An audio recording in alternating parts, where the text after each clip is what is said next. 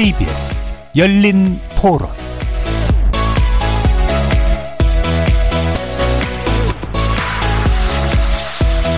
안녕하십니까. KBS 열린 토론 정준희입니다.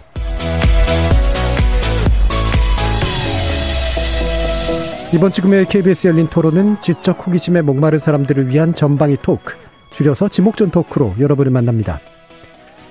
제작진이 뽑아주신 주제로 이야기 나누는 전반부에서는 우리 일상에 스며들고 있는 마약을 선택해봤습니다. 최근 아보카도 씨앗에 숨겨서 2천만 명이 동시 투약할 분량의 코카인을 밀수하려던 조직이 적발됐다는 소식이 있었죠. 코로나19 사태 속에서 마약 사범이 역대 최다를 기록했다는 씁쓸한 소식도 전해지고 있습니다. 마약이 흔하지 않던 나라에서 마약 수출국으로까지 바뀐 지금 스리슬쩍 우리 생활 주변에서 벌어지는 마약 거래와 중독 실태, 우리가 경각심을 놓지 말아야 할 이유에 대해서 말해봅니다. 출연자가 정해주신 주제로 대화를 나누는 2부에서는 우리나라의 성씨 문화에 대한 이야기를 해보려고 하는데요. 2005년 호주제가 폐지되면서 엄마의 성씨를 물려주는 것이 가능해졌다고는 해도 여전히 아빠 성을 따르는 것이 일반적인 상황이죠. 관습도 있고 눈에 안 보이는 구조적 제약 탓도 있을 텐데 며칠 전 엄마 성을 물려주는 것이 한층 쉬워지게 만들어준 판례가 나왔습니다. 이를 계기로 성과 본을 따르는 전통 관습의 현황 그리고 성별에 관련된 우리 의식의 현주소에 대해서 얘기해 보겠습니다. KBS 열린 토론은 여러분이 주인공입니다. 문자로 참여하실 분은 9730으로 의견 남겨주십시오. 단문은 50원, 장문은 100원의 정보 용료가 붙습니다. KBS 모바일 콩, 트위터 계정 KBS 오픈, 그리고 유튜브를 통해서도 무료로 참여하실 수 있습니다. 또 이제 콩에서도 보이는 라디오로 만나실 수 있습니다. 시민 논객 여러분의 뜨거운 참여 기다리겠습니다. KBS 열린 토론 지금부터 출발합니다. 살아 있습니다. 토론이 살아 있습니다. 살아있는 토론, KBS 열린 토론. 토론은 라디오가 진짜입니다. 진짜 토론, KBS 열린 토론.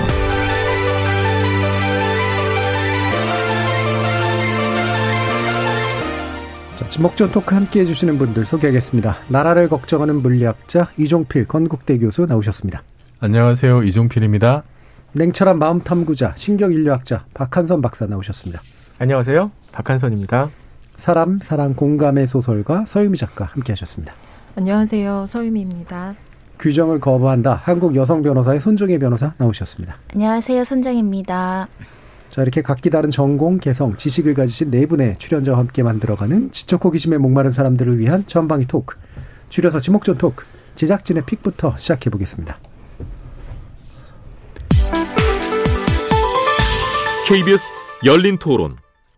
원래도 그냥 마약하면은 그냥 아 마약은 안 좋구나 약간 이랬었는데 요즘에는 빈번해진 것 같아요. 책이야 되게 막 들여오고 이러는 것 같아서 이렇게도 들여오는구나 막 이런 것도 많이 보고 단속하기 어렵겠다. 수법이 점점 교묘해지는데 그런 수법 가지고 그렇게까지 마약이 좋은가 싶기도 하고. 마약 천국이라고. 젊은 사람들이 너무 마약을 많이 해. 연예인들 많이 하고 뿌리 뽑아야 돼 이거는. 그리고 법이 너무 약해. 예전에는 그래도 뭐 밀수다 그리고 이거는 특정 어떤 외국에 갔다 온 이민이나 아니면 유학생들만의 그런 전유물 같이 느껴졌었는데 요즘에는 구하기도 많이 쉬워졌다 그러고 온라인으로 판매도 많이 되고 되게 먼 범죄 같지 않고 주변에 만연하고 있는 그런 풍토처럼 큰일 났다 싶으지 뭐 숨뜻하고 이, 런 거 왜 하지? 사람들이 정신을 올 곳이 쏟을 데가 없어서 그런지 쓸데없는 곳에 쏟고 또 헤어날 수 있는 그런 정신력도 좀 많이 약해진 것 같고 좀 안타깝고 또 어느 면에서 한심하고 그런 느낌이 있습니다. 예, 제작진의 픽 마약에 관련된 어, 이야기를 오늘 해볼까 하는데요. 어, 사실 이 주제 받고 살짝 당황했습니다. 이분 어 저희 그 제작진이 우리가 마약을 잘한다고 생각하나 이런 생각이 들 너무 잘 알아도 문제인데 뭐 이런 생각도 좀 들어서요. 자 이종민 교수님 마약 어떻게 생각하고 계세요? 저는 그 마약 종류이 막 여러 가지 있잖아요. 예. 헷갈려요. 뭐가 뭔지. 어. 뭐, 뭐, 필로폰이 뭐고, 코카인이 뭔지, 음. 뭐, LSD가 뭔지 굉장히 좀 정리가 잘 안 되는 음. 그런 수준이고 그 이번에 그 아보가 아, 아보카도 그 씨. 예. 네. 잘하는 과일 이름까지 헷갈리는.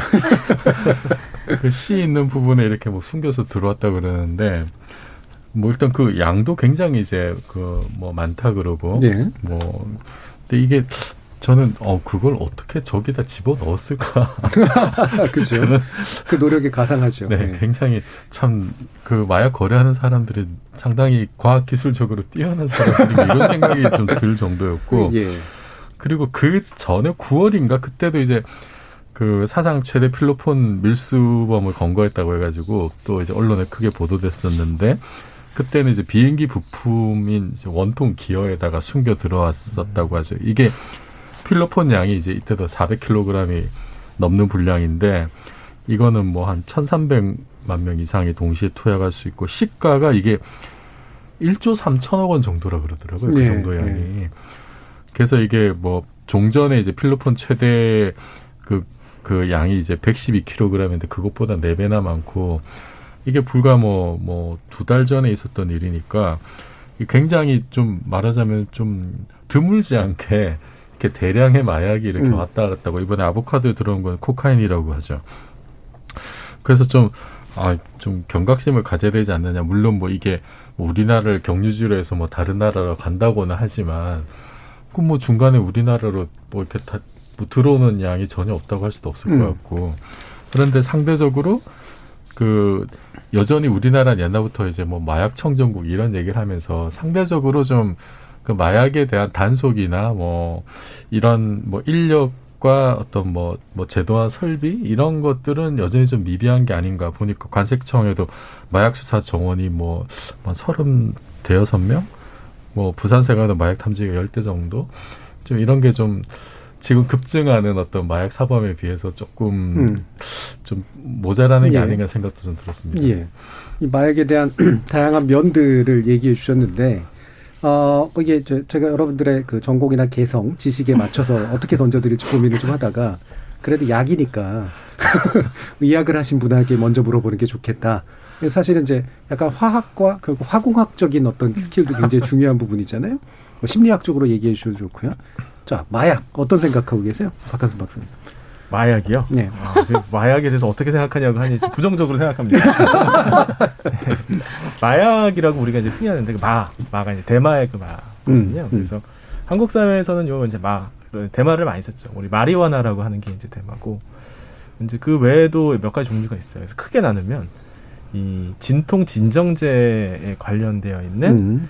약물들이 있고 painkiller들 맞습니다. 음. 헤로인 뭐 이런 것들이에요. 그리고 정신 활성제가 있습니다. 음. 코카인 필로폰. 맞으면 기분이 좋아집니다. 음. 그리고 이제 유기용매들이 있어요. 네. 녹이는 본넬, 음. 본드, 신나, 뭐 예전 부탄가스 이런 것들도 있고요. 환각제 이게 이제 LSD입니다. 어, 그 소리가 보이고 음. 막 무슨 눈앞에서 빨간색 이 들리고 뭐 이런 식의 예, 공감각적인 것 같은 뭐 교과서 얘기하시는 거예요. 네. 네, 그런 게 많죠. 근데 이 이제 한국에서는 이게 그렇게 생각보다 다른 나라에 비하면은 중독자가 많지는 않았어요. 음. 그 예전에 우리 한국 문화에서 이 아편쟁이에 대해서 가지고 있는 그렇죠. 부정적인 음. 문화적 코드가 굉장히 강력하거든요. 음. 술 마시는 거 관대하고 담배 피는 거 관대한데 마약에 대해서는 전혀 관대하지 않았던 게 한국 문화인데 요즘 좀 바뀌는 것 같습니다. 네. 그리고 음. 예전에는 써도 뭐 그냥 본드나 신나 같은 거 젊은 애들이 좀 쓰거나 이제 그 예. 정도였는데 지금은 아니에요. 지금은 젊은 층으로 중심으로 코카인 같은 것들을 많이 써요. 옛날에 코카인은 한국에 진짜 극히 드물었거든요. 예. 근데 코카인은 코카인은 마약 중의 왕이에요. 코카인은 단 한 번만 써도 평생 중독이 될 정도로 이 습관성과 중독성이 대단히 강력하기 때문에 절대 손을 대서는 안 되거든요. 그런데 이게 한국 사회에서 지금 뭐 2천만 명? 이게 만약에 한국 사회에 풀렸으면 정말 이제 큰일 나는 일입니다. 음.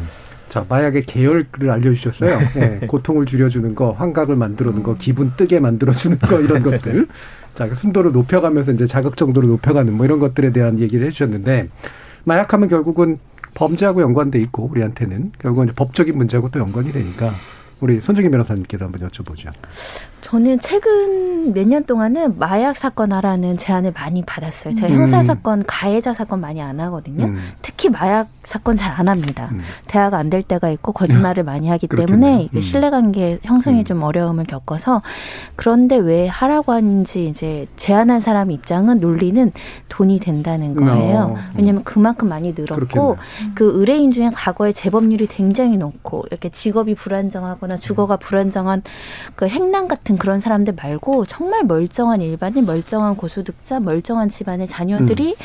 굉장히 이제 의뢰인 그 비율이 높아지다 보니까 그러니까 수임료도 많이 주고 어떻게든 나오려고 하는 사람들이 시장이 음. 존재한다는 거죠. 그만큼 마약 사건 범죄가 많아지고 있고 이제 특징을 이야기 드리면 연령이 낮아지고 있다. 예. 일반인들이 굉장히 많아지고 있다. 심지어는 청소년들도 가담하고 있다라는 점하고 정말 예전에는 정말 그 좀 특별한 사람들 뭐 범죄자 분류들 뭐 유흥업소 쪽, 뭐 연예인 쪽 뭐 이렇게 좀 분류가 됐다고 한다면 굉장히 누가 봐도 평범한 사람들이 마약을 하는 경우가 굉장히 늘었다.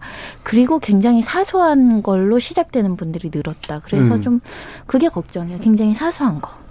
예를 뭐 예를 들면 음. 클럽에 놀러 갔는데 예. 우리 미국 영화 같은 거 보면 뭐 여자들이 계속 잔 들고 다니잖아요. 네. 멋있는 줄 알았는데 음. 마약 낼까봐 그런 거거든요. 음. 그냥 이렇게 어디 가서 합석했는데 술을 권해서 예. 먹었는데 거기 마약 성분 한각제 너무 쉽게 접하다 보고 그러니까 자기 의지와 상관없이 접하는 여성들도 많고 다이어트 약이라고 해서 인터넷으로 샀는데 예. 마약 성분이고 몰라서 먹었으나 또 그 수렁텅에 빠져가서 본인 이제 스스로 구매하게 되는 경우도 많아가지고 청소년들 같은 경우 뭐 친구들이 이거 뭐 음. 거의 담배 권유하는 식으로 권유도 많이 당해서 하는 경우도 많다 그래가지고 굉장히 손쉬워진 건 분명한 것 같아가지고 또 본인 의사 상관없이 먹게 되는 경우도 일상 네. 속에서 네. 발생을 해서 그분들이 이제 치료나 재활이 안 되면 정말 재범 가고 이제 인생이 좀 좋지 않아지는 거죠. 심각하다는 생각 많이 네. 들었고요. 네. 통계상으로도 보여주는 것 같아요. 음. 손 변호사님이 어, 구렁텅이와 수렁을 합쳐서 수렁텅이라는 새로운 단어까지 조화를 해주셨는데, 어, 왠지 막 이렇게 느낌이 와요. 수렁텅이 그러니까. 근데 이제, 말, 그, 우리가 이제 뭐, 일상으로 들어왔다. 그 다음에 접하기가 쉬워졌다. 그리고 의지가 아니어도 접하게 되는 일들이 생긴다. 이제, 뭐, 마약 떡볶이 뭐 이런 거 얘기하신 거 아닌 것 같은데. 마약 김밥이라든가. 자, 서현민 작가님은 이거를 문화적으로 그냥 그 느끼세요? 아니면 어떤 일상에서 좀 그런 것들을 음, 느끼세요? 저 진짜 마약 김밥 얘기하려고 했어요.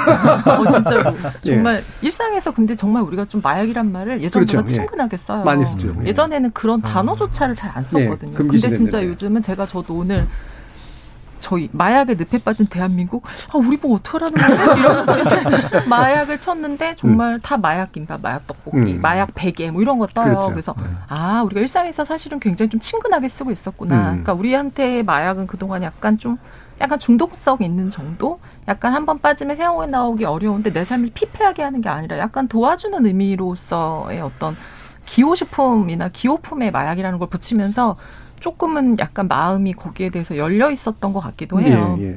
그리고 정말 일상에서 약이 많이 이제 그 접할 수 있는 기회가 많아졌다라는 거를 저도 최근에 어떤 지인이 저한테 자기한테 계속 한 달에 한 번씩 지속적으로 메시지가 온다는 거예요. 음. 어디에서 노출이 되는지 알 수 없지만 안전한 약 구매. 라는 어. 게 계속 온대요. 근데 예. 제가 어 신기하다 왜 왜 너만 오지? 너는 약하게 생겼나? 약 필요하게 생겼나? 막 이랬는데 의외로 물어보니까 그런 사람이 많더라고요. 아, 근데 이제 뭐 접한. 그러려니 음. 하고 그냥 뭐 예를 들면 예전에 도박하라고 이렇게 왔었던 네네네. 것처럼 그냥 자기는 이렇게 넘기는데 예를 들면 물론 피싱일 수도 있죠. 도박 음. 아니 뭐 저기 그냥 보이스 피싱일 수도 있지만 그냥 되게 쉽게 그리고 누군가는 그걸 통해서 들어갈 수도 있다는 생각이 들어요. 음, 그래서 어 그게 좀 무섭다는 생각도 들었고 아까 손 변호사님 말씀하셨지만 실제로 다이어트 약 때문에 여성분들이 중독되는 경우가 사실 되게 많다는 네, 얘기를 제가 들었는데 항전진성 의약품이 해당하는 네, 맞아요. 경우. 그래서 네. 뭐 예를 들면 암페타민 예, 예, 계열이 네, 그렇죠. 먹으면 식욕이 실질적으로 좀 줄어든대요. 음. 근데 대부분의 약간 그 시중에서 우리가 그냥 편하게 그냥 그냥 구하는 다이어트 약들은 식욕을 좀 줄이긴 하지만 그래도 배고픔 자체가 완전히 사라지진 음. 않거든요. 근데 이게 마약성 그 다이어트 약들은 배가 안 고프지만 기분이 좋은 거예요. 음. 음. 근데 이거를 예, 처음에 두 알 먹고 식욕이 그 정도였다가 약을 이제 계속 늘려야 되는. 그래서 음. 그렇게 이 마약에 중독되는 여성분들도 많다는 얘기를 하더라고요. 네. 최근 뭐 일부 탐사 보도나 이런 데서 그것이 알고 싶다라든가 이런 데서 그 네. 향정지성 그 다이어트 그 약을 먹고 어, 이상한 일들을 겪게 되는 환각 상태를 맞아요. 겪게 되는 분들 이런 얘기도 많이 나왔던데 아까도 잠깐 얘기했지만 이제 이 코로나 이후로 마약 사범이 증가한 게 코로나 때문일까 아니면 원래 증가하던 추세가 꺾이지가 음. 않은 걸까 약간 궁금하긴 하더라고요. 어떻게 생각하세요, 박근서 박사님? 그 작년에 이제 코로나 19 음. 이제 유행한 다음에 제가 코로나 관련해서 연구를 좀 많이 하고 예, 예. 있거든요. 예. 근데 어 마약 사용이 많이 늘어났습니다. 음. 그 캐나다나 유럽, 미국 같은 경우에는 마리화나 같은 경우에는 판매량이 집계가 돼요. 근데 이 예전에 비해서 그 사용량이 훨씬 늘었어요. 예. 그래서 이게 비대면 사회 셧다운 때문인지 아니면 코로나19로 인한 심리적 혹은 경제적인 불안, 우울 때문인지 그건 알 수 없는데 이 마약성 약물들이 주는 가장 큰 이득은 이 신체적 고통을 줄여주는 것처럼 정신적인 고통도 줄여줍니다. 음. 사실 우리 몸의 뇌에서는요 마음의 고통과 몸의 고통을 구분하지 못해요. 그래서 음. 우리가 많이 힘들 때, 우울이 심할 때, 심지어 이 타이레놀을 먹어도 조금 좋아지기도 하거든요. 그렇다 그러더라고요. 네. 네네. 네, 그러니 마약을 먹으면 얼마나 좋아지겠습니까? 힘들고 어려운 사람들한테 마약인 그래서 어떤 경우에는 유일한 구원책인지도 몰라요. 하지만 음.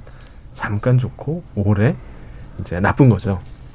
그래서 이 코로나 상황이 이제 금방 끝나지가 않을 것 같아요. 위드 코로나 돼도 이 이제 경제적인 양극화도 너무 심해지고 사람들이 서로 어울릴 수 없는 이런 문제가 있어서 마약 문제가 더 심해질 것 같고 두 번째 문제는요. 아까 손 변호사님 말씀하셨던 것처럼 마약은 잘 안 나요. 마약 중독은 잘 안 났습니다. 음. 네, 저도 마약 환자를 몇 명 봤었지만 정말 수십 번 입원합니다. 그래도 좋아지지 않아요. 본인이 끊겠다 끊겠다 손 먹어 잘하겠다고 얘기를 해도 나가면 또 하는 거 하거든요.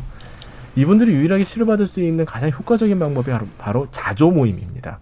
서로 마약, 도와주는 그렇습니다. 음. 마약 중독자들이 모여서 서로 음. 격려하고 도와주고 하는 모임을 일주일에 한두 번씩 계속 가지거든요. 그런데 코로나로 이게 안 돼요. 음. 이걸 비대면으로 하니 그 효과도 떨어지고 잘 되지도 않고 이러니까 일부 좀 약한 환자들이 거기서 이제 빠져나가기 시작하는 문제가 생기고요. 세 번째는 좀 거시적인 건데요. 음. 원래 역사적으로 감염병이 유행하면 사람들이 처음에는 긴장하고 경직돼서 평소에 하던 일도 안 해서 알코올 소비도 줄고 유흥업소도 잘 안 되고 그래요. 음. 불안하거든요. 살아야 되니까. 가래도 안 갑니다. 그런데 이게 어느 정도 시간이 지나면 역으로 오히려 더 사람들이 향락, 향락에 빠지고 음. 일시적인 쾌락에 빠지는 경향을 보입니다. 미래가 보이지 않는 상황에서 그런 경향을 보이는 경우가 많죠. 뭐 물란한 성관계, 도덕성의 파괴 이런 것들이 나타나는데 코로나 상황이 벌써 2년입니다. 네, 그러니까 취약한 사람들부터 음. 마약이라고 하는 일시적인 위안을 줄 수 있는 해결책에 빠지게 되는 그런 문제가 자연스럽게 생기는 것 같습니다. 예. 그러니까 뭐 상황이 상황이다 보니 또 이제 충분히 이해가 간다. 그러니까 인정이 되는 건 아니지만 네. 예, 그럴 수도 있겠구나라는 생각은 드는데 이게 이제 그만큼 이제 구하기가 쉬워져서 생긴 문제 분명히 있을 것 같아요, 손변 선님. 일단 비대면 사이로 가면서 SNS를 통해서 활발하게 이제 유통이 되는 구조가 사실은 발전 발전하고 있었고 특히 우리나라가 직구를 많이 하면서 국제 우편이나 국제 택배가 네. 굉장히 손쉬워졌고 그만큼 물량이 많으니까 이걸 검거하거나 그렇죠. 단속하기 사실상 굉장히 사각지대가 많은 상황을 교묘하게 이용해서 그 와중에도 또 뭐 아보카도에 놓고 예전에 신체에 넣어서 들어오는 사람들도 네. 많았는데 이제 국제 우편을 표적으로 해서 들어오는 경우가 많다라는 거고 그러다 보니까 사실은 그냥 클릭 클릭해서 오는 거잖아요. 음. 예전에 사람한테 연락을 해야 돼요. 그럼 건거율이 그렇죠. 높다라고 생각해서 경각심이 생기거든요. 음. 음. 이 사람이 나를 불 수 있어. 그 그렇죠. 만나면 이 음. 사람이 나의 인착 사항을 알았고 CCTV가 있고 그러니까 나는 검거율이 높을 거라는 스스로의 어떤 자제력이 생기는데 이제 뭐 사람도 안 만나요. 그냥 SNS도 자기 익명으로 이제 유지될 수 있는 SNS를 쓰고 하다 보니까 그만큼 이제 검거될 것이라는 어떤 것들이 떨어져서 범죄 예방력이 안 생기는 상황이고 가져올 때도 이제 서로 지정한 장소에서 보이시핑싱처럼 가져다 주다 보니까 이게 범죄라는 인식도 굉장히 떨어졌다. 그런 네. 면이 이제 어 10대들이나 여성들 이런 분들이 이제 접근하기 굉장히 수월한 구조가 됐다. 이런 부분들이 지적될 수 있는데 실제로 또 그 가장 큰 원인은 인적 국가 중에 이 아시아권 중에 우리가 뭐 유통국 2위라는 오명도 음. 있긴 한데 처벌이 약해서 그래요. 어. 옆 나라 가서 유통하면은 잘하면 죽잖아요. 음. 한국인들도 사형당하고 네, 그랬거든요. 네. 음. 근데 우리는 상대적으로 초범은 간대하다 보니까 이 보이시피싱 고액 알바처럼 유통에 가담하는 젊은 층들이 굉장히 많다. 음. 특히 외국인 노동자들이 들어온 이 불법 체류자 중에도 그 유통으로 돈을 벌어서 고국으로 가져오시는 분들이 많다. 음. 음. 그래서 사실은 유통으로 아마 우리나라 대한민국에 돈 벌고 있는 사람들 꽤 많을 건데 많을 그게 음. 문제죠. 돈이 음. 되니까 사람이 몰리는 거예요. 음. 지금 6169님께서 마약을 진통 진정제로 쓰는 건 고통이 극에 달해 죽기 직전인 사람들이 쓰는 거 아닌가요? 정상인이 마약을 쉽게 구할 수 있는 것이 문제입니다라는 말씀 주셨는데 최근에 쓰신 분이 있어요. 네, 제가 그 10월 달에 몸이 좀 아파서 네. 병원에 입원했었는데 그 고통이 좀 극심해서 그 마약성 진통제를 이제 처방을 해 주시더라고요. 근데 그거도 좀 이제 효과가 없어서 이제 그 이렇게 가슴에 붙이는 음, 패치형 음, 뭐 주치의 선생님 말씀으로는 아주 강력한 음. 효과를 줄 거라고 하셨는데 굉장히 이제 그 간호사분도 그렇고 의사 선생님도 그렇고 계속 이제 그 저한테 주의를 주세요. 이게 마약 성분이기 때문에 그 한 번 진통제가 들어가고 그 다음 진통제 들어갈 때까지 시간을 엄격하게 지켜야 된다. 그리고 이거는 뭐 패치라는 거는 굉장히 좀 예외적으로 하는 거다. 이제 이런 주의의 말씀을 많이 해주시던데 뭐 저는 이제 어쨌든 그 올바른 처방 덕분에 고통에서 좀 벗어날 수 네. 있어서 굉장히 이제 고마웠습니다만 제가 그 보니까 지금 이제 마약 관련된 그 사범 마약류 사범이 이게 2020년 기준으로 이제 18,000명으로 이게 역대 최다라 그래요. 음. 그런데 그 원인 중에 하나로 이제 여러 가지 이제 원인 이제 말씀을 쭉 해주셨는데 그 중에 하나로 의료기관이 좀 무분별하게 그 음. 마약류 음. 의약품을 처방한 게 아니냐, 음. 좀 소홀하게 다룬 게 아니냐 이런 음. 의견도 있더라고요. 네. 그래서 그 중에 뭐 하나 이제 뭐 펜타닐이라는 패치형 음. 제가 한 게 그건지. 모르겠습니다. 이제 이런 거도 이제 예를 들어서 청소년들이 쉽게 구해서 그거를 나눠서 잘라 붙이고 음. 뭐 이제 이런 사건도 이제 보도가 된 적이 있고 이게 그 마약류 의약품 이제 과다 처방으로 적발된 병원 건수도 이게 2019년에 68건으로 5년 전에 비해서 굉장히 이제 두 배 이상 음. 증가했었고 그래서 좀 놀라운데 일부 의료기관은 그 마약 중독자들 사이에서 성지라고 불리는 경우도 네 있다고 합니다. 감액을 해준다 이거죠. 음. 어, 그러니까 참 이건 놀라운 거죠. 음. 그래서 좀 뭐 우리 한국 사회에서는 또 왜 이렇게 그 뭐 유명인이나 이런 사람들이 뭐 병원 가서 치료용으로 내가 뭐 이거를 했다, 프로포폴, 뭐 프로포폴 했다, 연예인이라든지 뭐 재벌 회장님이라든지 음. 그래서 처벌도 굉장히 이제 가볍게 받는 경우들도 많아서 이거를 병원에서 그 사용하는 것들을 굉장히 합법적인 루트를 이렇게 뚫어서 법, 음. 법망을 피해서 그런 식으로 이제 구하는 경우들도 지금 막 이제 생기는 것 같아서 이거는 좀, 좀 신경을 좀 써야 될 부분이 아닌가 싶습니다. 예. 자, 이게 의사의 문제를 제기하셨어요. 지금 현직, 아, 현직이란다. 의사 면허가 있으신. 네. 어떻게 네. 보세요, 박한수 박사님? 어, 그, 사실요. 제가 음. 의사로 일할 때는 그 의사들도 마약 처방에 대해서 그렇게 적극적이지 않았어요. 음. 그러니까 이게 문화적인 경향이 있습니다. 음. 한국 문화에서는 의사들도 정말 환자가 떼굴떼굴 구르면 그때 조금 주고 인색하게. 아, 예, 예, 그때. 그, 래서 음. 심지어 그때는 한국에서는 이 마약성 진통제 처방이 너무 낮다. 음. 그래서 환자들이 너무 고통스러워한다. 이런 식의 지적이 나올 정도였거든요. 근데 요즘 분위기가 많이 바뀌었습니다. 그래서 이제 이 약을 처방하는 시, 그 그런 패턴도 미국을 많이 따라가는데 미국이 마약성 진통제 처방에 사실 관, 굉장히 관대한 나라예요. 네. 그래서 많이 써요. 근데 한국도 요즘은 좀 네, 그러는 것 같고 그러다가 일부 이제 좀 일탈한 의사들이 이거를 그냥 경제적인 이득을 위해서 막 사람들한테 아무렇게나 주고 뭐 프로포폴 그냥 와서 음. 무슨 내시경 안 하는데 그냥 주고 이런 경우가 생기니까 이제 이게 문제죠. 이게 음. 그 마약성 진통제는요. 그 저기 이종필 교수님이 쓰셨던 것 같은 거는 보통 정말 격심한 고통했습니다. 예. 아기 날 때. 아마 근데 아기 날 때랑 비슷한 아마 그거보다 좀 더 힘 고통스러우셨을 거예요. 음. 그리고 말기 암 환자. 말기 암 환자는 이제 시한부 인생에 시간이 얼마 안 남았거든요. 그러니까 마약을 써서 생기는 손해보다 남은 여생을 조금 더 편안하게 보내는 게 더 중요하거든요. 그렇게 이득과 손해를 따져가지고 결정을 하는 게 마약성 진통제. 펜타닐을 비롯한 이 오피오이드, 아편계 약물들인데 그렇지 않고 그냥 조금 힘들다, 어렵다, 뭐 그냥 팔다리가 쑤셔요, 아파요. 이래도 처방하는 경우가 요즘 점점 늘어나고 네. 있어서.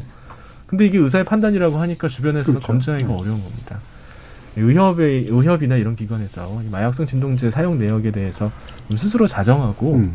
또 이렇게 과다하게 처방하는 사람에 대해서는 이제 어, 제한을 하는 게 필요하다고 생각합니다. 네, 분명히 그런 것 같아요. 지금 K7703 1577님이 미국 드라마를 정주행하고 있는데 마약 중독자의 삶이 무너지는 것도 비참하지만 그 때문에 방임되거나 범죄 대상이 되는 자녀와 아동들의 상황이 더 안타깝더라고요. 곧 우리 아이들의 이야기가 될까봐 걱정입니다. 이런 말씀 주셨는데 사실 이제 마약에 관련된 이미지를 결국 접하는 거는 이제 이렇게 뭐 이런 문화적인 어떤 생산물인 경우들이 많잖아요. 어, 가장 최근은 저는 이제 그 브레이킹 배드라고 하는 그 시리즈에서 그 화학 선생님, 그 화학 그 굉장히 잘했던 선생님이 순도 높은 마약을 뽑아내는 그런 과정이 그려진 그 드라마를 보고 어, 뭐 흥미롭게 봤었는데 서유미 작가님은 이제 마약을 다루는 물론 문화물을 쓰지는 않으시겠지만 네. 그런 이미지들을 음. 어떻게 생각하세요?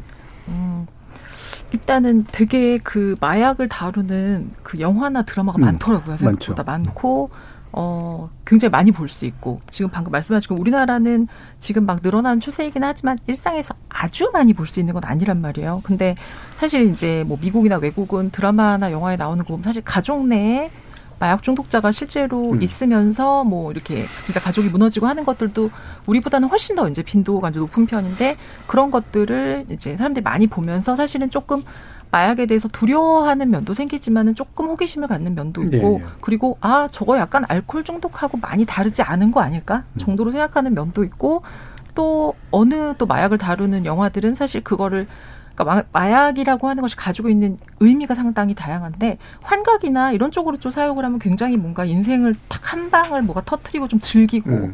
어, 젊은 때 한번 그럴 수도 있지 뭐 이런 느낌을 또 주는 것도 있어서 실제로 어, 저는 그 이제 최근에 다큐멘터리 중에서 그 나는 마약 중독자입니다라고 음. 젊은 친구들 중독된 친구들 나오는 얘기를 본 적이 있는데 그 친구들이 그 얘기를 하더라고요.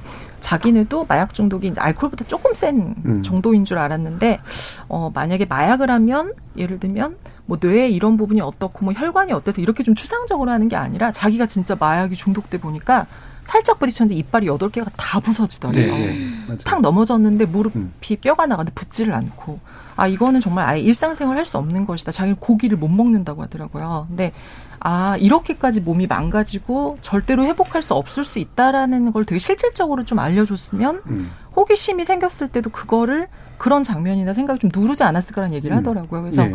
어 뭐 이제 이렇게 많은 어떤 그 미디어나 뭐 영화나 드라마가 오는 걸 우리가 막을 수는 없고 못 보게 할 수는 없지만 어떤 그런 방식의 좀 더 구체적인 음. 폐해 같은 것들도 좀 또 얘기를 또 나눠야 될 때가 온 것 같아요. 네. 그 말씀을 하시니까 전 트랜스포팅이 생각나네요. 트랜스포팅이 어떻게 그 가난한 그 음. 청소년들에게 마약이 퍼지는가랑 네. 마약을 먹었을 때 어떤 효과가 나는가를 맞아요. 굉장히 잘 그렸잖아요. 더러운 화장실. 예, 더러운 화장실 네. 장면. 예, 굉장히 인상적으로 그렸는데 그 비슷한 시기에 이제 BBC에서 다큐멘터리가 나왔는데 어, 당신이 지금부터 마약을 먹었을 때 몇 년 뒤에 어떻게 바뀌는가를 어. 시뮬레이션에서 보여준 게 있었어요. 어, 굉장히 충격적이었거든요. 음. 마지막에 이제 치아가 빠지는 거라든가 네. 얼굴이 막 두 배 이상 빨리 늙는다라든가 심지어 이제 그 당연히 단명하죠. 이제 죽지, 죽게 된다든가 이런 거를 시뮬레이션에서 보여주니까 이제 굉장히 좀 리얼하게 느껴지는 그런 음. 면들이 분명히 좀 있었거든요. 그래서 이미지가 어떻게 공급되느냐도 참 중요한 문제 같은데, 아, 이게 이제 또 약간 난감한 문제가 또 이런 거죠. 이제 마약이 강하게 처벌해야 된다라고 이제 아까 손, 손 변호사님 말씀하셨지만, 강하게 처벌되기 때문에 값이 비싸져서 그래서 또 누군가는 또 그거로 이득을 보는 상황들 이게 이제 같이 좀 오게 되잖아요. 어떻게 보세요, 손정희 변호사님? 이게 이제 일반인들 법 인식하고 이제 법원의 실무가 괴리되는 음. 대표적인 공간이 여기인데 어떤 사건이 주로 터지면 뭐 정치인들의 자녀 사이, 뭐 연예인 누구 누구 양도 많고 횟수도 많은데 어 집행유예 나왔어 왜 이렇게 손방망이야 매번 이제 언론에서 때리고 비판을 할 수밖에 없잖아요. 근데 판사님들 이야기 들으면 판사가 되게 고민을 하시는 거예요. 음. 그러니까 집행유예 내릴 수도 있고 단기 실형을 내릴 수도 있는데 단기 실형은 뭐 6개월짜리, 1년짜리를 말하는 거예요. 좀 경각심을 줘야 되니까 실형을 줘서 어차피 깜빵 가면 마약 못하니까 그 기간 동안은 더 그 사람한테 유익하지 않겠느냐고 일반인들은 생각하는데 우리나라는 단기 실형의 폐해가 너무 커서 그러니까 일반인들이 한 번도 교도소에 들어가지 않았던 사람을 교도소에 복역시켰을 때 장단점이 있는데 거기서 너무 나쁜 걸 많이 더 많이 배우고 온다는 거죠. 특히 음. 마약 사범 같은 경우는 어, 엄청 학습돼서 나온다는 거예요. 그러니까 한 번은 더 기회를 그냥 사회에서 한번 재활하라고 기회를 줘야 되는 이게 어, 너무너무 헷갈려서 대부분 이제 음. 집행유예를 초범을 주게 되는 구조 속에 있다. 그런 이야기들도 많이 해서 근본적으로는 이게 이제 구속시키는 게 아니라 그러니까 마약 전과자들도 하는 얘기를 우리를 구속만 하지 말고 제발 치료해 주세요. 네. 교도소 갔더니 제대로 된 정신과 치료라든가 관련된 약물 치료에 우리 어떻게 할 수가 없더라고요. 그러니까 음. 대부분 이제 치료 예산이 안 나온다는 거죠. 의사 선생님도 없고 뭐 치료를 받으려면 다 돈이거든요. 음. 그게 그게 안 되다 보니까 그냥 구속만 해놓고 풀려나면 또 하게 되고 음.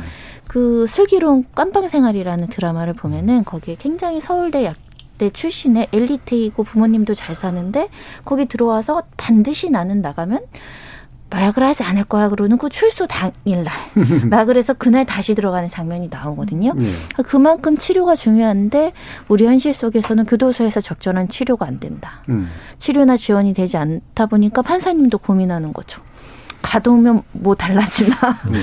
그래서 좀 고민이에요. 그래서 사실은 엄격하게 처벌해야 외국인들이 들어와서 유통국으로서의 어떤 우리 대한민국의 사법 체계를 농락하지 않을 것인데 또 외국인 마약 사범 추방해 버리거든요. 또 또 경미한 것들은 추방해 버려요. 네.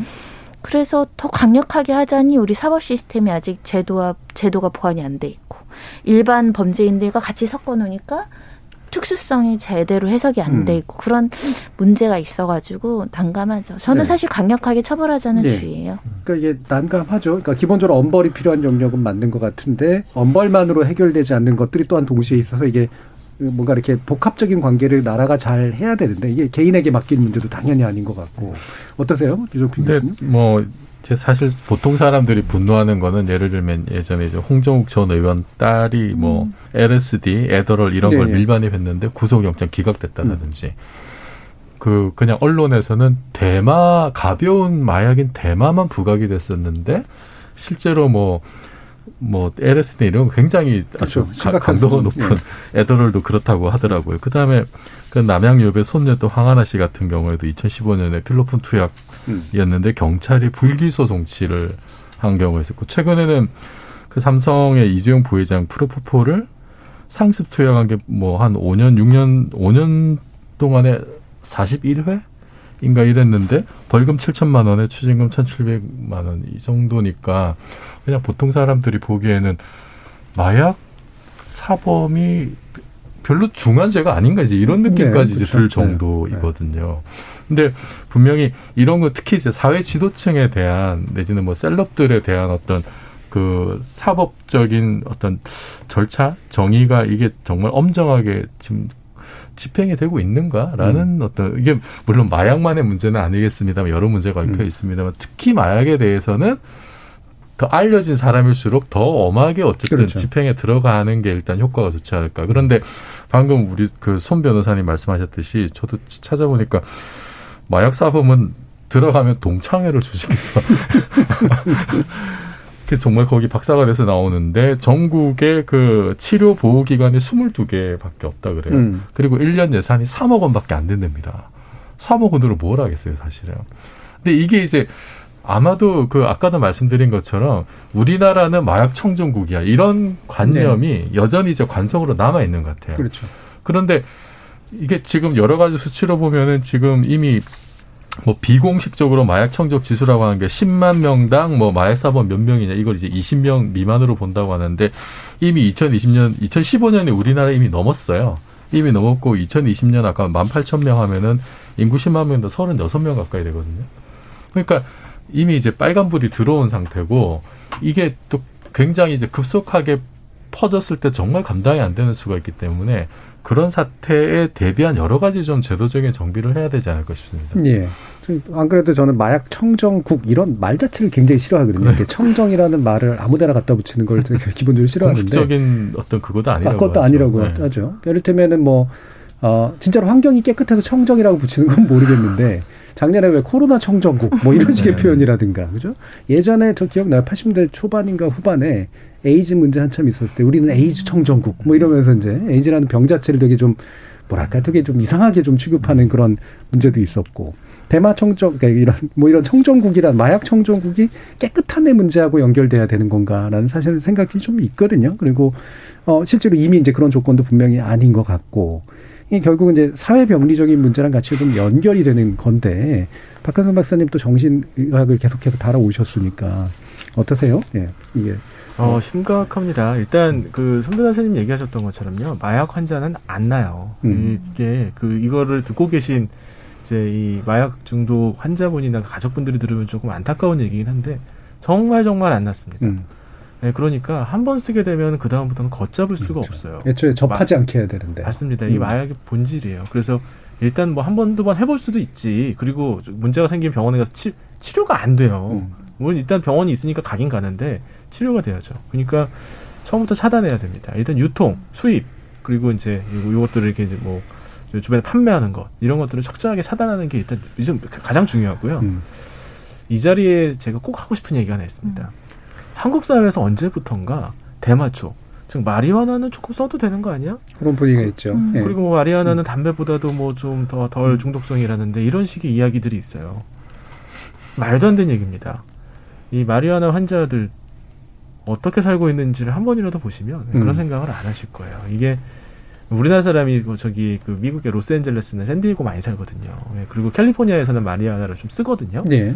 예, 근데 그게 아까 정준희 교수님이 얘기하셨던 것처럼 이 마리화나를 그대로 너무 심하게 통제를 하면은 이미 너무 많이 퍼져 있기 때문에 범죄 단체에 돈이 너무 많이 가는 음. 그런 다른 부작용 때문에 그러는 거지 마리화나가 괜찮아서 그러는 건 절대 그렇죠. 아닙니다. 음.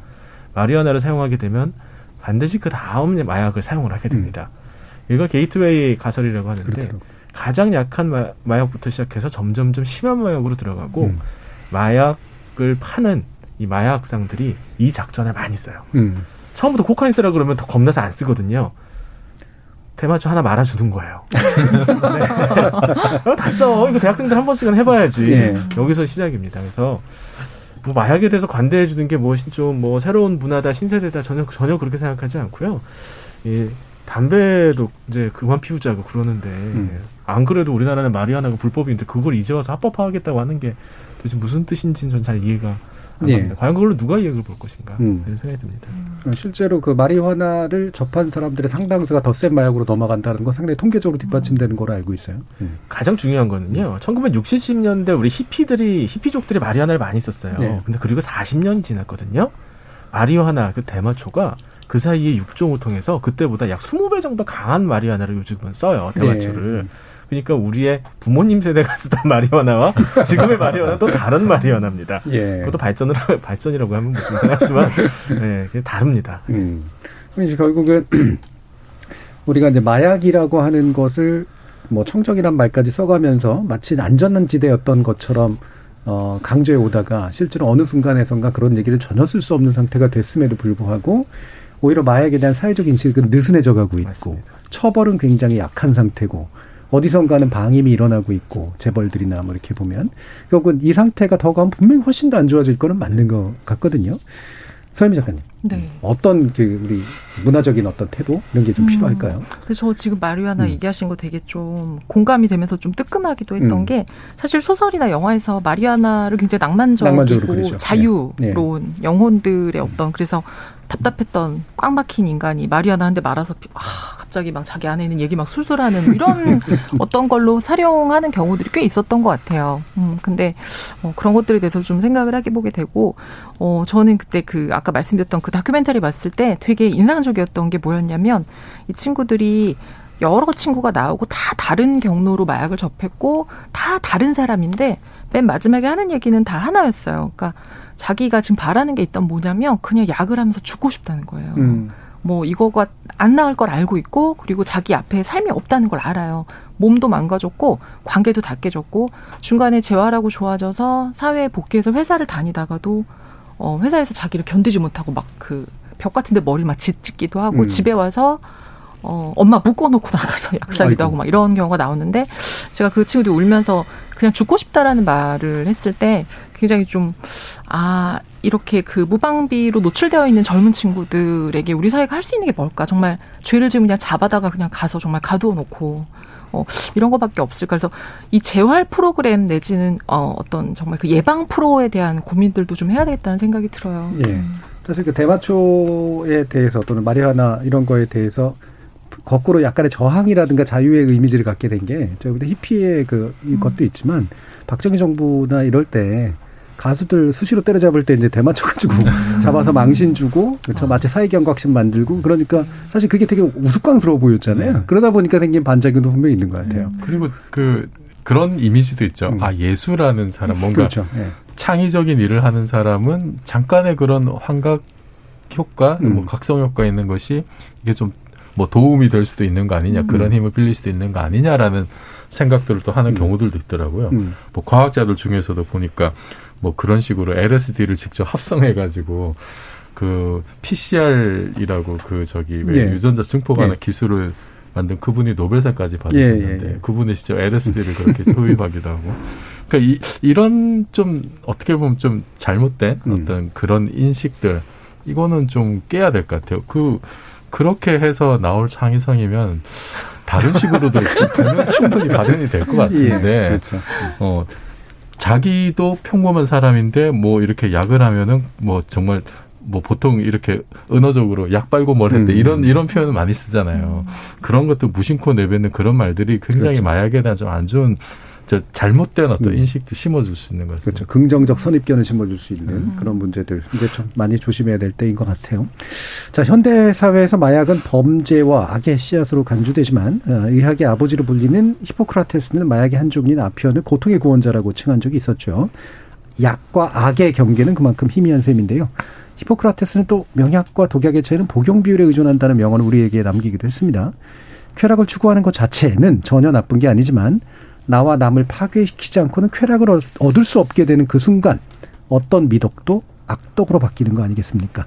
제작진의 픽 여기서 마무리하겠습니다. 여러분께서는 KBS 열린 토론과 함께하고 계십니다. 타키타 타키타 타키타 타키타 타키타 타디게나도 타디게나도 타디게나도 타 타키타 타키타 타키타 타키타 타키타 타디게나도 타디게나도 타디게나도 물음표가 느낌표로 바뀌는 순간 KBS 열린 토론 시대가 이렇게 막 많이 변하고 그 여성 엄마의 성을 따른다고 해서 뭐 불이익 가는 건 없으니까 보수적인 성향에서 말씀드리면은 뭔가 바뀌는 게 싫고 남들 우월주의고 막 이런 건데 사람들의 인식도 많이 틀려졌고 법에서 통과가 되고 말 그냥 인식으로는 바뀌어도 된다고 보는 거죠. 아 저요. 이제 만약에 꼭 등록을 해야 돼 내일. 그러면 엄마 성으로 해도 된다 이거지. 어렸을 땐 생각해 본 적은 없는데 네. 나이가 들다 보니까 아 엄마 상도 뭔가 반반씩 따르면 좋지 않을까 생각은 해봤어요. 약간 서운해하실 것 같기도 하고 뭔가 엄마가 잊혀지는 느낌? 저도 이제 여자고 엄마가 될 그런 과정에 있다 보니까 그런 생각이 더 요즘에 나는 것 같아요 우리나라 그 유교 사상이 있었기 때문에 내가 남자라서가 아니라 그래도 족보 관계라든가 뭐 이런 것 때문에 남자성을 따르는 게 좋을 것 같네요. 자녀도 저 결정의 자유권이 있지 않습니까? 그럼 자녀가 아, 엄마성 따르고 싶다 한다면 그거는 찬성합니다. 그렇게 엄마성, 아빠성, 뭐 아니면 도 뭐 이런 쪽을 이야기를 해가는 것 같아서 그런 거 없이 성을 바꿀 수 있는 그런 부분들에 있어서 조금 더 자유로웠으면 좋겠다라는 생각이 들어요. 지적 호기심에 목마른 사람들을 위한 전방위 토크. 신경인류학자 박한선 박사, 물리학자이신 이종필 건국대 상호교양대 교수, 소설가 서유미 작가, 그리고 손정희 변호사 이렇게 네 분과 함께 하고 있는데요. 자, 두 번째 주제 출연자 픽 정해 주신 분이 손중희 변호사님이세요. 이 판결 때문에 아마 시작하신 생각해 보신 것 같은데요. 네, 음. 최근에 그 의미 있는 이제 결정이 나왔다라고 보셔야 될 것 같은데 보통 이제 성분 변경은 이혼한 이후에 이제 재혼을 음. 했는데 재혼한 네, 아버지와 네, 그렇죠. 이제 아이가 성이 달라서 이런 경우에들 뭐 요즘 많이 늘고 있습니다. 성 변경해 달라는 심판 청구가. 근데 이 사례는 이제 이혼이나 재혼이 아니고 그냥 음. 혼인 중에 처음에는 이제 아버지 성을 따랐다가 이제 어머니 성으로 바꾸겠다라고 이제 허가해달라고 법원에 결정 해달라고 이제 신청을 했는데 청구를 했는데 변경을 해준 사건이고요. 그러니까 혼인 중에도 어 엄마 성으로 바꿀 수 있다 이런 유의미한 판결이라고 보시는데 좀 익숙하진 않죠. 음. 아예 이제 두 분이 이제 어, 살다가 같이 사는데 이혼하시지 않았는데 갑자기 엄마 이름으로 바꾸는 게 근데 음. 이런 사례가 이제 많아지지 않을까 생각이 들어요. 그래서 예. 어, 올 초에는 그 부성 원칙이라고 하죠. 부의 성과 본을 따른다고 민법에 규정되어 있는 게 위헌이다. 헌법 소환안 제기한 분들도 있어서 우리가 을에 당연히 아빠 성을 따르던 문화가 많이 달라질 것으로 예상이 돼요. 예. 뭐 다른 세 분 이게 적절히 지금 성별이 섞여 있습니다만 예. 내성 따르게 하고 싶다. 아니다. 상관없다. 어떻게 생각하세요? 소유미 작가님. 네, 저는 사실 저희 집이 딸만 넷인데 예. 저희 아빠가 되게 대가 끊겼다고 굉장히 슬퍼하셨었던 기억이 예. 있어요. 근데 저는 결혼하고 이제 아들 낳으면서 그냥 남편의 성을 그때 한 번쯤은 생각했던 것 같아요. 음. 그냥 둘 성을 다 할까. 음. 근데 그때 살짝 알아봤을 때 이게 어 출생 신고할 때 정할 수 있는 게 아니더라고요. 예. 부부가 혼인 신고를 할때 음, 음, 엄마의 음. 성을 따를지를 결정하는 경우에만 그대로 가는 거고, 예, 근데 예. 그 법을 그걸 봤을 때 아 이게 되게 멀리 있구나. 그렇죠. 어떤 그 젊은 연인이 음. 결혼을 할 때 아이를 낳을지 말지도 음. 모르는데 뭐 우리가 엄마 성으로 따르도록 하겠다. 뭐 그리고 그거를 이제 그 혼인 신고서 문항에 이렇게 체크를 하면 음. 그게 또 체크만 해도 되는 게 아니고 양가 부모님들 그 합의도 다 내야 돼요. 예. 그 되게 복잡한 거예요. 그래서 어 그때 잠깐만 생각해보고 사실 그냥 그대로 갔는데 그러면서 뭐 두 개를 붙일까 했는데 제가 이렇게 두 개 붙이면 얘가 또 또 두 개 붙이고 김수한 뭐 거북이가 더뭐 이렇게 되겠다는 생각이 약간 들어서 아 이것도 아니고 그러면서 제가 그냥 했던 생각은 이제 우리가 다 죽을 텐데 뭐 음. 이렇게 이름이 중요한가라는 생각도 들면서 그냥 자연스럽게 그냥 음. 넘어갔었던 것 같아요. 네, 음. 그러니까 지금 어쨌든 정해진 건 그냥 부성을 기준으로 그쵸, 정해져 있고 지금 있어요,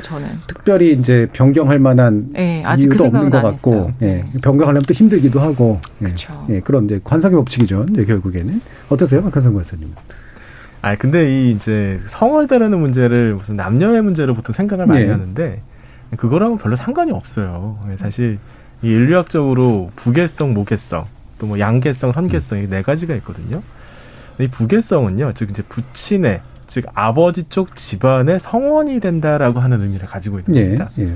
그래서 이 동아시아 사회나 유럽 사회처럼 고정 경작지를 가진 예, 그리고 남성이 주로 고된 노동을 해야 음. 되는 경제 체제를 가진 상황에서는 아버지 쪽 성을 자식한테 물려주는 게 자식이 훨씬 유리해요. 음.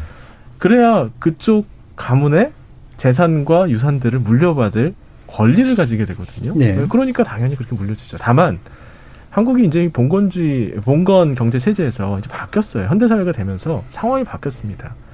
그러니까 예를 들어 저 같은 경우도 제 아내는 무슨 재벌집 딸이에요. 저는 그냥 이런 평범한 의사인데. 예를 드신 거예요? 예, 예. 예입니다, 예. 예. 그러면 제 자식한테 제 집사람의 성을 물려주는 게 좋을 것 같아요. 예. 그래야 그쪽 집안의 구성원으로서의 역할을 할 수 있기 때문입니다. 음. 실제로요, 이 사회경제적 계층이 낮았던 집단은요, 성이라는 게 있지도 않았어요. 그렇죠. 어느 쪽에 뭐 그걸 따라서 구성원의 가문이 된다고 하는 게 의미가 자체가 없거든요. 그래서 한국 사회가 이 부계성에서 지금은 점점 선계율을 따르는 그 주조로 바뀌어가고 있다라고 보는 게 맞습니다. 음. 선계율이란 그때 그때 상황에 따라서 아버지 쪽 집안이 될 수도 있고 어머니 쪽 집안이 될 수도 있는 구조를 말합니다. 어, 그러니까 이거를 젠더의 문제다, 남녀 평등의 문제라고 볼 게 아니라 이 그러니까 나, 어, 어머니의 성을 따를 수 있어야지 남녀 평등이 된다. 음. 그런 그게 아니라 예. 그 결과예요. 남녀 평등이 되면 자연스럽게 성 문제 어느 쪽 성을 따라야 된다는 부분은 서로 이득이 되는 방향으로 바뀔 겁니다. 예.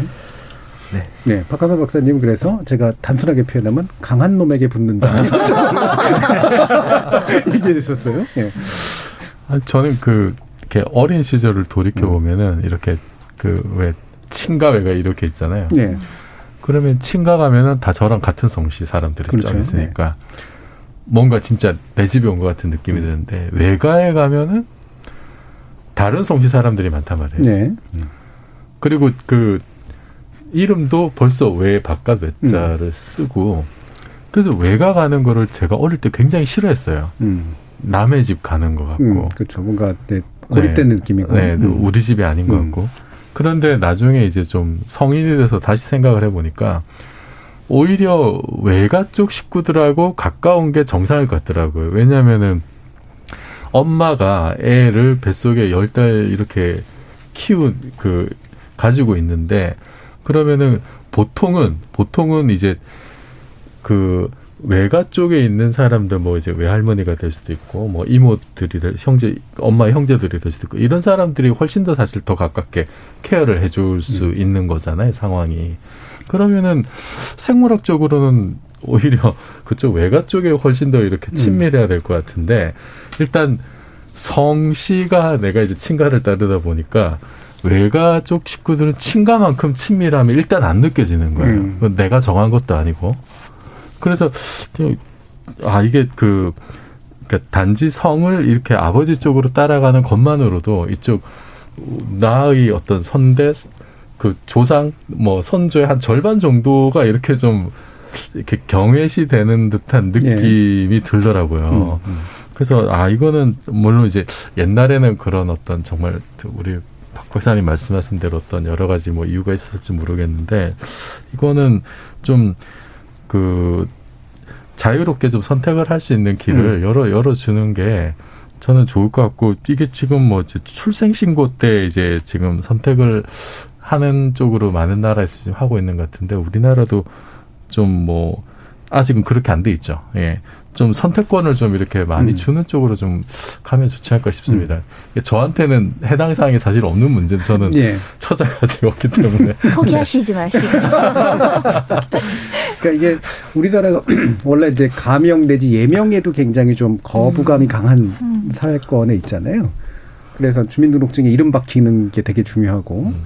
예전에 보면은 저기 앙드레 김 그, 그 네. 옛날 온로비 사건에 불려나갔을 때 김봉남 씨라고 네. 굳이 똑 네, 법원에서 불러가지고 일부러 망신 주고 이런 게 있는데 이게 문화도 있지만 사실은 법이 가지는 보수성도 분명히 좀 있는 것 같은데 이번 판례는 물론 상당히 좀 개선된 판례인 것 같긴 합니다만 어떠세요? 우리나라는 이제 법적 안정성을 음. 굉장히 중요하고 그렇죠. 특히 가족관계 등록부 하나 가지고 음. 이루어지는 각종의 복지제도라든가 각종의 어떤 사회구조적인 어떤 그 기준들을 만들기 때문에 이거 굉장히 이례적이고 일정한 기준을 만들 려는 성향이 음. 좀 있어요. 일본도 그렇죠. 마찬가지고 음. 우리나라도 마찬가지고.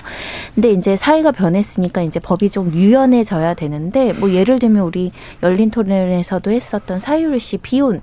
비혼은 네네. 사실 아버지 성을 쓰기 애매하잖아요. 음. 그런 이때 다양한 가족 제도가 생기면서 이제 민법도 어느 정도는 변화돼야 되고 국회의원들이 이제 개정안도 발의된 상태인데 일단 법이 딱 꿈쩍 안 하고 움직이지 않으니까 일단 부의 성과 본을 따른다 이렇게 딱돼 있어요. 그렇죠. 예외적으로 음.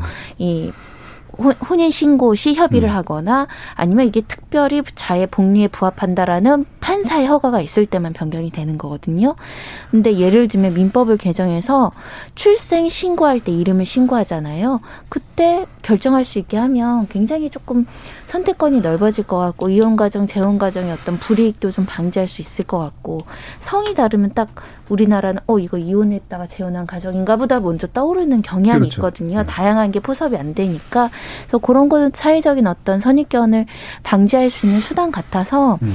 한번 적극적으로 고려해 볼 필요가 있다라는 생각이 드는데 문제는 어, 대부분의 어르신들은 좀 좋아하지 않아요. 혼동스럽, 혼란스럽다고 네. 생각하시는 음. 면이 많아가지고 조금 사회적인 토론이 좀 필요할 것 같네요. 근데 외국 같은 경우는 일단 굉장히 많은 국가가 출생 신고 때 엄마 성을 선택하게 하거나 아예 엄마 성을 원칙주의로 한다거나 음. 좀 예외적으로 이렇게 좀 자유롭게 선택할 수 있는 국가들이 많아서 우리도 좀 변화가 필요하시지 않을까. 네. 그러니까 이게 법이라는 게 사회를 선도할 수도 있고, 근데 대부분 법 사회를 따라가죠. 이제 후행하는 이제 그런 경향이 있고, 특히 우리나라는 이제 그런 경향이 좀 많은 것 같은데 말씀처럼 호주제 폐지 때는 정말 좀 상당히 그 사회적으로 논란이 됐었잖아요. 근데 그렇다고 그거를 반대하시는 분들은 무조건 꼰대로 물어붙일 만한 문제는 아닌 것 같고 왜냐하면 저항감이라든가 뭐 나름대로 관습이 가지는 어떤 편리라고 하는 게 있어서 그 불편함을 또 양산하기 때문에 생기는 문제 개인이 그걸 뚫고 나가야 되는 그런 문제들도 좀 있고 그래서 이런 복합적인 문제들이 좀 있는 것 같은데 박한선 박사님 보시기에 이게 심리적 저항선은 많이 좀 무너졌다고 생각하시나요? 어, 그럼요. 음. 예, 이제 어머니 성을 따르는 거에 대한 부담이 없는 민족 아니 그게 아니라 저 정확히 말하면 음. 외가 쪽 성을 아예 원칙으로 하는 문화도 있어요. 네.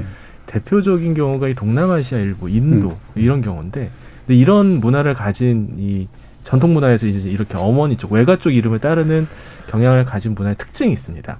첫 번째는 이 남성 조기혼을 비나혼이라고 하는데요. 네.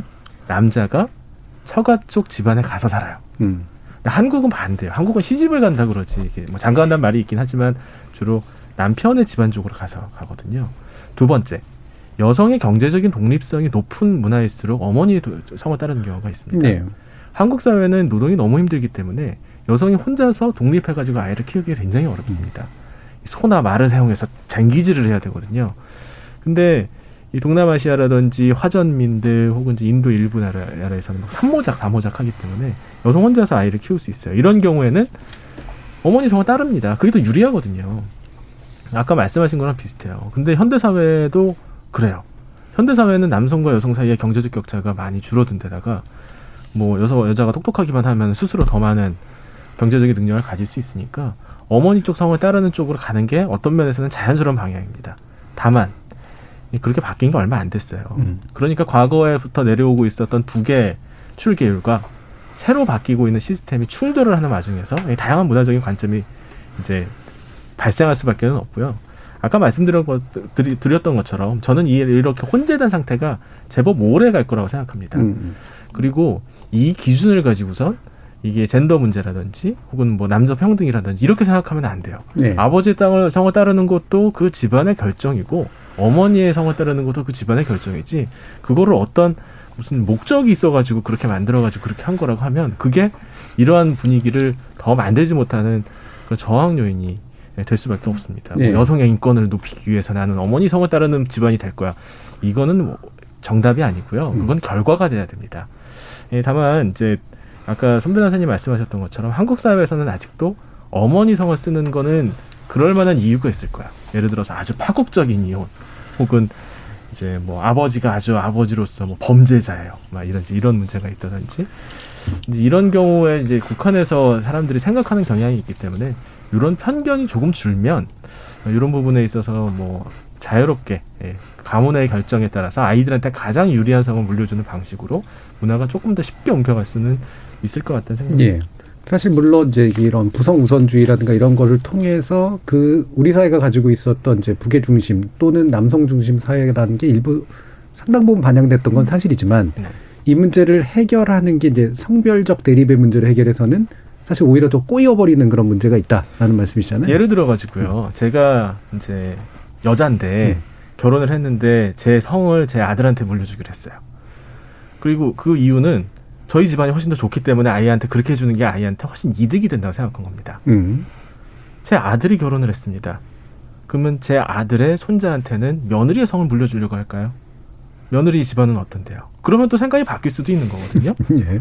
이런 문제는요, 우리가 일관된 경향을 가지고 갈 수가 없어요. 그때그때 상황에 따라서 다 달라지게 됩니다. 예. 내 성을 아들한테 물려주고 싶었던 어머니는 내 친손, 외손, 친손주죠? 친손주도, 소위 말해서 친손주도 내 성을 물려주고 싶을 거예요. 며느리의 성이 아니라. 그 충돌은 또 어떻게 할 거냐는 거죠. 네. 그렇죠. 네. 네. 근데 그 성을 물려주고 싶다라는 감정이나 심리가 사실 일부 있는 경우들이 있잖아요. 근데 제가 예전에 어렸을 때 발견했던 것 중에 하나는 남자아이들은 그 이름 장난들을 많이 치거든요. 그러니까 너 자식 나서 이름 이렇게 줘라. 뭐 그러면서 정씨인데 저는 이름을 미소라고 줘라 정미소 뭐 이러면서 이제 약간 서로 장난치는데 그게 여학생들은 안 그러고 있다는 사실을 발견하고서 상당히 새로운 생각이 들었어요. 그러니까 여학생은 자기가 누구와의 누구를 만나서 성을 물려줄지 모르니까 아들 딸을 낳았을 때 성이 정해져 있지 않은 상태가 전제가 되잖아요. 그러니까 아 이게 자연스럽게 장난하는 방식도 되게 달라 다르구나라고 하는 그런 느낌이 좀 들었었는데 음. 서유미 작가님은 뭐 이런 문화적 변동을 실제로 좀 느끼세요? 음, 일단은 근데 음. 4월 말에 여성가족부에서 4차 건강가정 기본 계획을 발표했을 때 이제 아이 출생 신고를 할 때 결정할 수 있게 바뀌었다고 해요. 예. 그리고 미혼부 출생 신고도 좀 개선하고 음. 그래서 뭔가 이제 가족의 의미에 대해서 좀 많이 더 확대하고 음. 고민하는 방식으로 가는 것 같기는 해요. 근데 어 이 그 성에 대한 이 성과 본에 대한 부분은 어 지금 방금 말씀하신 것처럼 근원적으로 타서 자, 태어나서 자라는 동안 이렇게 그 생겨난 개념들이 다르기 그렇죠. 때문에 사실은 네. 어 사실 성이라는 건 가문이라는 걸 상당히 많이 이제 아까 박한 선생님께서 좋은 가문이면 그쪽 성을 주겠다. 비슷하면 그러면 이제 성이 두 개가 될 텐데. 어. 근데 정말 예전에 성이라는 거는 양반의 전유물이었거든요. 예, 그렇죠. 왜냐하면 조선 시대만 해도 성을 가진 사람이 한 10% 정도밖에 안 됐고, 그러니까 어떤 가문의 사람이냐가 너무 중요했었고. 그때는 그 성 씨가 양반의 권위고 증명이고 가문이고 그래서 예전 드라마를 보면 얘가 누구이다라고 나왔지만 걔가 누구 어느 집에 뭐 몇째인데 음. 그 집안이 어떤 이런 게 되게 많이 나왔어서 개인이 어떤 사람인 것보다 그 사람의 배경을 이제 보여주는 게 음. 되게 강했는데 이제는 이제 그런 것들이 많이 좀 희석이 되다 보니까 개인이 되게 중요해져서 사실은 어 아까 말씀하신 것처럼 지금은 누구 걸 주는데 그 다음에 바뀌어서 사실 그냥 개인으로 남지 이제는 우리가 어떤 족보에 매이는 사람으로 있지 않는 음. 그래서 개인과 가족에 대한 의미를 좀 새롭게 생각하는 네, 계기가 네. 되는 것 같아요. 그렇죠. 네. 아까 박한성 박사님 말씀 주신 대로 하면 이제 비등비등할 경우에는 이제 지분율을 정해야겠죠. 49대 51로 할 거냐 아, 있어요. 나이지리아에 예. 야꼬족이라고 있는데요. 예, 예. 그 족은 부동산은 아버지 쪽, 동사는 어머니 쪽 으로 어. 받습니다. 음. 네, 그래서 양계율, 양쪽 집안의 지분을 공등 동등하게 이렇게 음. 하지만 종류를 달리해서 음. 그래서 상... 제사도 양쪽이 드리고 음. 같이 가고 뭐 이런 데도 있어요. 둘 다 중요한 그러니까 이 문화에 따라서 문화는 환경에 따라 결정되는 거지 그 자체가 어떤 원칙은 아닙니다. 그렇죠. 네. 자 선정 변호사님 오늘 이제 이 주제 가지고 오셨으니까 이제 뭔가 이렇게 법적인 개선을 약간 더 선도하는 방향이 가능하거나 필요할 거라고 보세요? 아니면은 문화를 쫓아가는 게 좀 낫다고 보세요? 음, 다양한 이제 음. 그 가족이 생겨나고 있으니까 법과 판례도 좀 유연성 있게 융통성 있게 포용적으로 이제 바뀌어야 되는 시점에 나온 결정이라고 보셔야 될 것 같고 앞으로 음. 이런 추세는 되게 늘어날 텐데 단기적으로는 사회적 갈등이 있을 수밖에 없어요. 출생 신고 시 또 부부 싸움할 요소는 굉장히 많은데 음. 또성 가지고 싸우는 요소도 하나 생길 수도 있는 부작용이 있을 수도 있고 있고 우리나라는 굉장히 유독 이 본과 성을 굉장히 따지고 너 손씨야 무슨 손씨야 이걸 음. 물어보는 게 이제 통상적인 우리 세대들의 어떤 문화나 관념이기 때문에 이게 쉽게 자리 잡힐 것 같진 않지만 예를 들면 30년 뒤에 20년 뒤에는 정말 첫째는 손씨인데 둘째는 강씨고 이런 집들도 있을 수 있거든요. 네. 그러니까 우리가 열어놓고 이제 조금씩 조금씩 바뀔 수 있고 아이들이 아빠랑 성이 다르다거나 또는 자 형제 자매가 다른 가족들도 꽤 있거든요. 그런 가정을 너무 색안경 끼거나 선입견을 가지고 그 뭐 배경을 알려고 그렇게 하지 않는 문화가 좀 자리에 잡혔으면 좋겠다 그런 생각을 하고요. 요번에 이 결정을 받은 가족도 굉장히 용기 있는 결정인 것 같아요. 왜냐하면 아이가 어리니까 아 이 생각을 사실 정확하게 낼 수 없죠. 아이가 엄마 성을 따른 이 결정을 좋아할지 말지 모르나 음. 부모님이 이렇게 결정을 했고 부모님이 그런 인권 감수성을 가진 부모로서 잘 키워보겠다라고 어, 본인이 어찌 보면 선도적으로 상징적인 어떤 결정을 낸 거라서 그 정신을 우리가 한번 열심히 고찰해보고 더 나은 제도가 있는지도 한번 생각해보는 게 필요할 것 같고요. 음. 특히 이제 우리 세대보다 우리 앞 세대 어르신들이 좀 놀라실 것 같아요. 근데 이럴 수도 있다. 외국도 많이 이러고 네. 있다. 이런 거를 한번 생각해 주시면 좋을 것 네. 같아요. 그 상당한 아까 이제 박한우 박사님 얘기하신 것처럼 상당한 아마 뭐 혼재 상황은 꽤 오래 갈 것 같고 말씀처럼 이제 이것도 갈등이 유발될 가능성도 있는데 어떻게 이제 이 문제를 그래도 유연하게 풀어갈 것이냐가 오히려 이제 되게 실용적으로 중요한 문제다. 음. 근데 네, 그 혼란의 그 원인 중에 하나가 우리는 오랫동안 유교적인 그렇죠. 전통 네. 속에 살았다 뭐 이제 음. 이런 게 있는데 그뭐뭐 원조격이라고 하시는데 중국은 보니까 40년 전에 이미 이걸 폐기했더라고요. 네. 그러니까 우리가 상당히 좀 늦은 거죠 어떻게 음. 보면. 그리고 그 손병께서 아까 말씀하셨던 이제 형제인데 성이 그 다른 경우 실제로 그 스웨덴의 그레타 툰베리 그 유명한 환경 운동가 그 동생 이름이 베타 에르만이래요. 음. 그러니까 툰베리는 이제 그레타 툰베리는 아, 자기 아빠 성을 이렇게 쓰고 음. 동생은 엄마 성을 쓰고 네. 이제 이미 이런 일들이 사실 외국에서는 뭐 드물지 않게 이제 있는 거고 그 우리나라는 참 어떻게 보면은 그 정말 혈연 중심 어 좋은 가문이어야 하고 또 금수저로 태어났으면은 어떤 그런 금수저의 이점이 후대까지 계속 이렇게 이어져야 하는 음. 또 그러려고 노력을 하는 또 그런 문화들이 굉장히 많고 이게 사실 어떻게 보면은 신분제라는 게 여전히 좀 이렇게 형식적으로는 없어졌습니다만 여러 형태로 변형이 돼서 많이들 남아 있잖아요. 그것에 하나의 잔재적인 요소가 이렇게 좀 그 부성주의하고 좀 맞물려 음. 있는 게 아닌가 생각이 들고 그리고 그게 또 가족의 의미에서 뭔가 제 성이 그렇게 부계 쪽으로 쭉 이어져야 이게 정상적인 가족이다라고 하는 정상 가족이라는 환상하고도 좀 맞물려 있는 것 같은데 현대 사회가 그런 건 전혀 아니잖아요. 음. 그렇게 뭔가 신비화된 정상 가족, 좋은 가문, 어떤 혈연 중심의 그러니까 생물학적인 정체성만 중요시되는 그런 사회는 정말 역동적이고 발전할 수 있는 어떤 그런 여지가 굉장히 차단이 되는 거잖아요. 음. 그래서 이런 이, 이걸 좀 바꾸는 것이 좀 어떻게 보면은 한국 사회가 좀 더 이렇게 좀 더 다이나믹하고 좀 더 좀 더 역동적이고 어떤 태어날 때 내가 결정할 수 없는 것들에 의해서 내가 규정되는 것이 아니라 사회에서 내가 얼마나 노력을 통해서 성취할 수 있는가로 갈 수 있는 어떤 하나의 좀 문화적인 토대랄까 음. 이런 것도 될 수 있지 않을까 싶은 예, 생각입니다. 예. 그, 그 말씀하시니까 또 문득 생각나는 게 마르케스였던가요? 그 100년간의 고독. 예. 그 거기에 이제 보면은 이름이 똑같은 이름들이 계속 나오잖아요. 음. 할아버지, 아버지, 뭐, 이렇게. 거기는 뭐 일종의 전통으로 이제 이름을 비슷하게 이제 쓰고 이제 뭐 좋아하는 어떤 손주의 이름을 그대로 갖다 쓰고 뭐 이런 식의 게 있다 보니까 근데 인물이 혼재가 돼 버리는 그런 효과 이게 이제 작가가 의도한 효과라고 이제 그러긴 하던데 음. 어, 어떻게 문학을 하시는 입장에서 네. 이런 이름 캐릭터 창출하고 이름하고도 굉장히 좀 관련성이 높은데. 저도 옛날에 예. 외국 소설을 읽을 때 그리고 외국 영화 볼 때 참 신기했어요. 할아버지 이름을 손자한테 많이 주잖아요. 손녀한테도 예. 할머니 이름 음. 많이 주고 굉장히 이제 애정한 표현이 음. 애정의 표현이긴 한데 저는 좀 인간한테 우리가 결국 왜 사실 우리가 다 죽으면 뭐 사실 음. 아무 사, 뭐 상관없지만 인간이 이름을 남긴다라는 말을 많이 한단 말이에요. 그만큼 이름이 이제 되게 중요한데 왜 저들은 저렇게 이름을 같은 이름, 음. 한 집안에 막 같은 이름이 여럿이 있고 왜 그럴까라는 생각을 좀 많이 했었어요. 그래서 그런 거 보면 우리나라는 성도 중요하게 생각하고 이름도 매우 중요하게 네, 생각하는 것 같아요. 그래서 음. 요번에 이 성 구성 우선주의 원칙이 좀 깨지면서 저도 일단은 여러 가지 혼재도 있고 어려움도 있겠지만 제일 먼저 깨졌으면 하는 건 뭐냐면 우리가 좀 아빠성을 따르지 않는 가족은 뭔가 정상 범위의 음. 가족이 아닐 것이다라고 하는 편견. 어, 예전에는 그쵸. 그 아이가 예를 들면 이 부모와 살 때 이성을 쓰다가 재혼하면서 이제 성을 바꾸면 아이도 혼란스럽고 내가 그렇죠. 뭐 누구인가 이런 존재론적인 고민도 하면서 그런 어떤 인식들이 좀 깨졌으면 하는 그런 생각도 들고 정말 이제 요즘 근래에는 되게 다양한 형태의 가족이 많이 생기잖아요. 제가 요 문제를 같이 이제 그 고민을 하면서 어, 예전에 2018년에 그 칸 영화제에서 황금 종려상 탔던 고, 고레다 히로카즈 감독의 음. 그 어느 가족이라는 영화가 있었어요. 그 영화가 되게 생각이 많이 났는데 거기에 여섯 명의 사람들이 나오는데 할머니, 할아버지, 엄마, 아빠, 이모, 남매로 보이는 가족인데 예. 이들은 사실은 한 명도 혈연 관계가 아니거든요.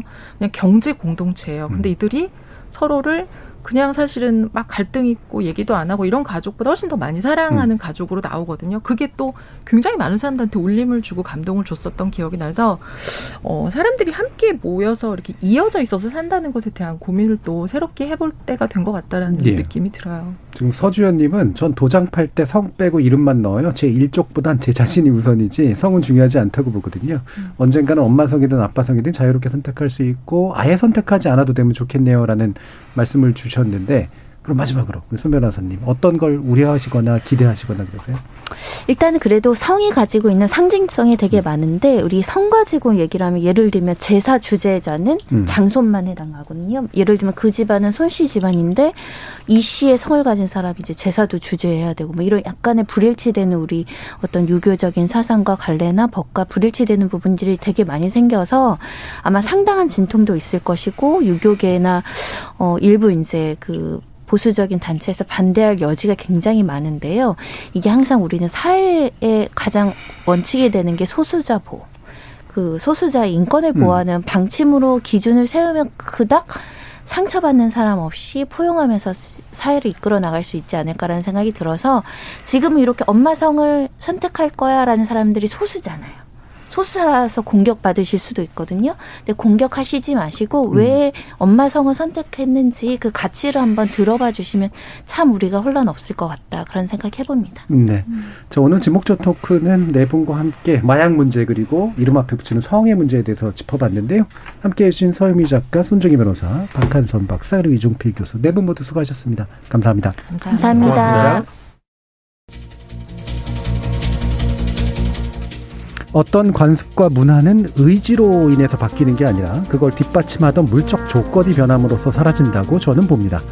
이름 앞에 성을 붙여 쓰게 된 거는 같은 성을 쓰는 가문이 우리 생존의 절제적 초대였고 그만큼 우리 정체성을 나타낸 표식이었기 때문이죠. 가문의 의의는 상당히 희미해졌지만 가족은 여전히 우리 삶의 가장 기초적인 테두리입니다. 또 가족은 취약한 존재에 대한 책임과 연대감의 다른 표현이죠. 엄마 혹은 아빠의 성별을 떠나서 여러분은 그 가족이라는 것에 대해 어떤 표식을 달아주는 게 가장 마땅하다고 생각하시는지요? 지금까지 KBS 열린 토론 정준이었습니다.